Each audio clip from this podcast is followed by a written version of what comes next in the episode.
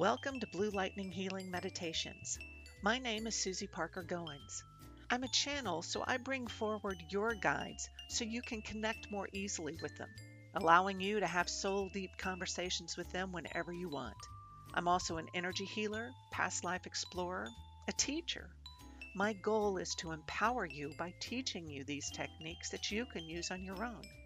We work together to find and identify the blockages to your growth and release them, inviting you to explore your possibilities. I'm available for phone and virtual sessions, and with Washington opening up, I'll be at many of the in person events.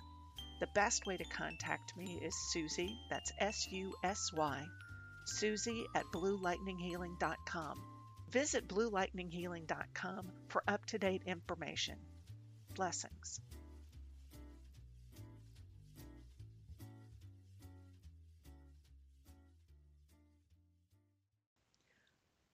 Welcome to Susy's Stream of Consciousness audio newsletter, where sometimes we hit the rapids, other times we get into an eddy, and other times we just run aground.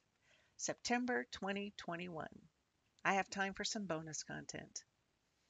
I scheduled this episode, oh, about three weeks ago. The skies were hazy with wildfire smoke.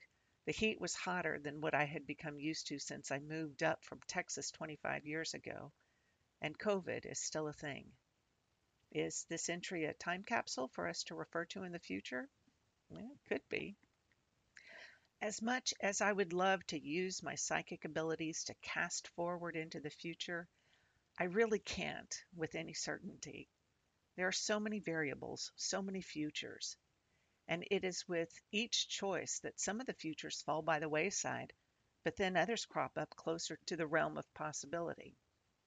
All I know is that we will survive.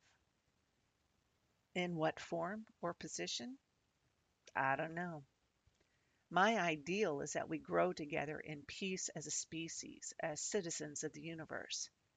My ideal is that we all awaken to our source selves, pull our heads out of our collective backsides, and grow the hell up.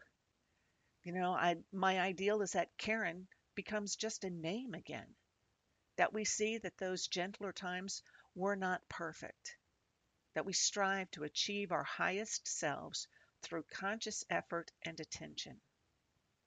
I love the idea that we open our hearts to each other, to understand, to communicate, to heal ancient and modern rifts. See, a few years ago, I wrote on my Facebook wall about how much I loved my family and friends and wanted everyone to see themselves as wondrous. And then some Yahoo came in and called it sappy. You know, that was a statement from someone who was could have been stuck in an antiquated paradigm in which vulnerability was considered weakness. Whether you consider vulnerability as a weakness or, as I do, a strength, you may find yourself in a place where you can ask for help, where you may need to ask for help. So, what is your vision of an ideal life? If you aren't able to see ideal, how about going with a better life? Take some time to figure out steps you can take to achieve it. Now, you don't have to do it all today, but do it. Take time to discern whose help will be most beneficial to you, and then take the steps. Call whatever business or agency to help you get your head above water. Feel the support beneath you, whether it's those who know and love you in body or your spirit guides, even the unconditional love of a pet. I encourage you to take time to notice what you have in the now, to be grateful for it, and then to move on from that.